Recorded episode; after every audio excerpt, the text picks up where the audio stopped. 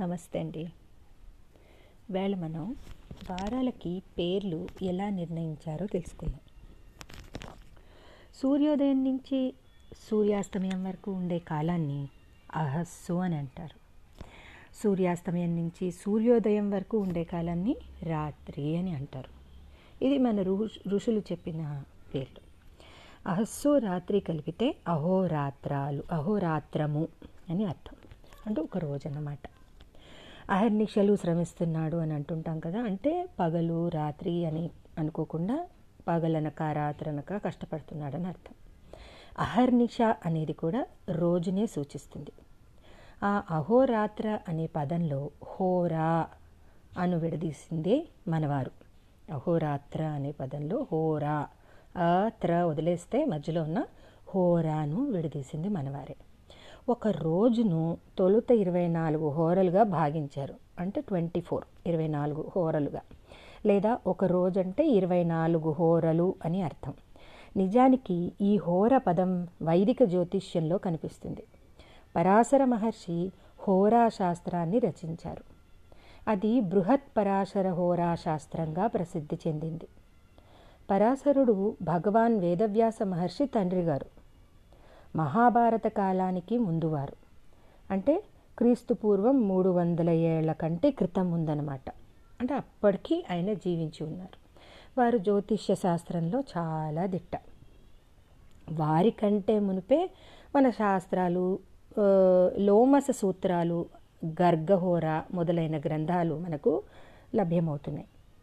మనం ఇంకా కొంచెం వెనక్కి వెళ్తే భృగు మహర్షి రాసిన నాడీ గ్రంథాలు అగస్త్య మహర్షి రాసిన నాడీ గ్రంథాలు కనిపిస్తాయి. మనం ఇంకా కొంచెం వెనక్కి వెళ్తే మనుస్మృతి దీన్ దీనిలో కూడా దీనికి సంబంధించిన ఆధారాలు ఉన్నాయి. గ్రహగతులు అనే ఒకటి ఉంది. దాన్ని గ్రహగతుల కాలం అంటారు. మానవ జీవనానికి సంబంధం గురించి అందులో ప్రస్తావన ఉందన్నమాట. అంటే మన గ్రహాలు దాని గురించి జ్యోతిష్యం రెండు కలిపి చదువుకుంటాం కదా అదే గ్రహగతుల కాలం అన్నమాట. అనగనగా దేవతలకి ఒకరోజు మానవ లోకంలో ఒక సంవత్సరానికి సమానం అని అందులో చెప్పింది. ఇందులో మన మనుస్మృతిలో. ఇది ఆనాటికే మన వద్ద ఉన్న శాస్త్రీయ దృష్టి. అంటే దాని సంకేతాలని ఇప్పుడు మనం వాడుకుంటున్నాం అనమాట ఈ హోరా అనే పదాన్ని యథాతథంగా లాటిన్ వాళ్ళు స్వీకరించారు. ఆ హోరానే హవర్ అంటే ఆర్. అనే పదం వచ్చిందనమాట. హెచ్ సైలెంట్ కదా? అందుకని అవర్ ఆర్ ఆర్ అనే పదం వచ్చింది. ఈ హోరా అనే పదం నుంచి కాలాన్ని అధ్యయనం చేసే శాస్త్రమే horology. Okay so study of time అనమాట దాన్ని హోరాలజీ అంటారు. ఈ హోరలని ఆధారంగా చేసుకుని మన వారాలు వాటి పేర్లు వచ్చాయి.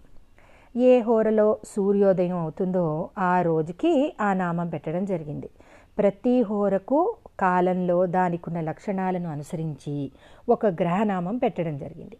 ఏ హోరపై ఏ గ్రహం ఆధిపత్యం కలిగి ఉంటుందనేది ఆ గ్రహం తన కక్షలో రాశి చక్రం చుట్టూ ఎంత వేగంతో తిరుగుతుందనే దాన్ని అనుసరించి ఎంతో ఖచ్చితంగా ఉంటుందన్నమాట. శని అన్నిటికంటే తక్కువ వేగం కలిగినది కనుక అది మొదట వస్తుంది. ఆ తర్వాత గురువు ఆ తర్వాత కుజుడు సూర్యుడు శుక్రుడు బుధుడు చంద్ర గ్రహాలు వస్తాయి. ఆదివారంలో ప్రారంభిస్తే మనం ఆదివారం అనే నామంతో ప్రారంభిస్తే కనుక సూర్యుడు ఈ భూమికి అత్యంత ముఖ్యమైన గ్రహం కాబట్టి ఆత్మకారుడు కాబట్టి జ్ఞానదాత. ఈ రోజులో ఇరవై నాలుగు హోరలు ఉండగా మొదటి హోర రవితో ప్రారంభమైంది కనుక దీనికి రవివారం అని ఆదివా ఆదిత్యుడు రవి ఒకటే కనుక ఆదివారం అని పేరు వచ్చింది ఆదివారంలో సూర్యోదయానికి ముందే ఉండే హోరకు ఆధిపత్యం రవిది కాగా తర్వాత శుక్రుడు బుద్ధుడు చంద్రుడు వస్తారు. ఆ తర్వాత శని గురువు అంగారకుడు. ఇప్పటికీ ఏడు హోరలు అయ్యాయి కదా. మళ్ళీ ఎనిమిదవ హోర రవిదే అవుతుంది. అంటే ఏడు హోరల తర్వాత ఎనిమిదవ హోర మొదటి దానికే వచ్చేస్తుంది అనమాట మళ్ళీ ఆ తర్వాత క్రమంగా తొమ్మిదికి శుక్రుడు పదికి బుధుడు పదకొండుకి చంద్రుడు పన్నెండుకి శని మళ్ళీ పదమూడుకి గురుడు పద్నాలుగుకి కుజుడు పదిహేనుకి మళ్ళీ సూర్యుడు వచ్చేసాడు తర్వాత మళ్ళీ శుక్రుడు బుధుడు చంద్రుడు. అంటే ఈ క్రమం అలా నడిచిపోతూ ఉంటుంది. మళ్ళీ చంద్రుడు తర్వాత శని గురువు కుజుడు. అంటే ఇక్కడికి మూడు సార్లు ఈ వరుస క్రమం నడుస్తూ ఉంది. ఈ హోరలో ఏడు హోరలు మూడు సార్లు వరుస క్రమం నడుస్తూ ఉంది. అంటే ఇరవై ఒక్కోసారికి వచ్చేప్పటికి కుజుడు వచ్చాడు కాబట్టి ఇప్పుడు ఇరవై రెండవ హోరకు మళ్ళీ రవి వచ్చేసాడు ఇరవై మూడుకి శుక్రుడు వచ్చేసాడు ఇరవై నాలుగుకి బుధహోర అయింది. ఇరవై నాలుగవ హోరలో రోజు పూర్తవగా ఆ క్రమంలో తదుపరి హోర చంద్రహోర అవుతుంది. అంటే ఇరవై ఐదవ హోర వచ్చేప్పటికీ సూర్యోదయం అవుతోందన్నమాట. అందువలన ఆ వారానికి ఇందువారమని సోమవారమని పేరు వచ్చింది అంటే ఇందుడు సోముడు చంద్రుడు మూడు ఒకటే. శివుడికే ఇందుకళాధరుడని సోమశేఖరుడని సోమశేఖరుడనే నామాలు ఉన్నాయి కదా. అందుకని ఆ రోజు మనం శివుడిని ఆరాధిస్తాం. కుజుడు అంటే మంగళుడు. కుజహోరతో మొదలైన వారం మంగళవారం. దాన్నే భౌమవారం అని కూడా అంటారు. బుధహోరతో మొదలైంది కాబట్టి బుధవారం లేదా సౌమ్యవారం అంటారు. గురుహోరతో ప్రారంభమయ్యేది గురువారం. శుక్రహోరతో ప్రారంభమయ్యేది శుక్రవారం. శుక్రవారం అంటే సంస్కృతంలో భృగువారం అన్నమాట.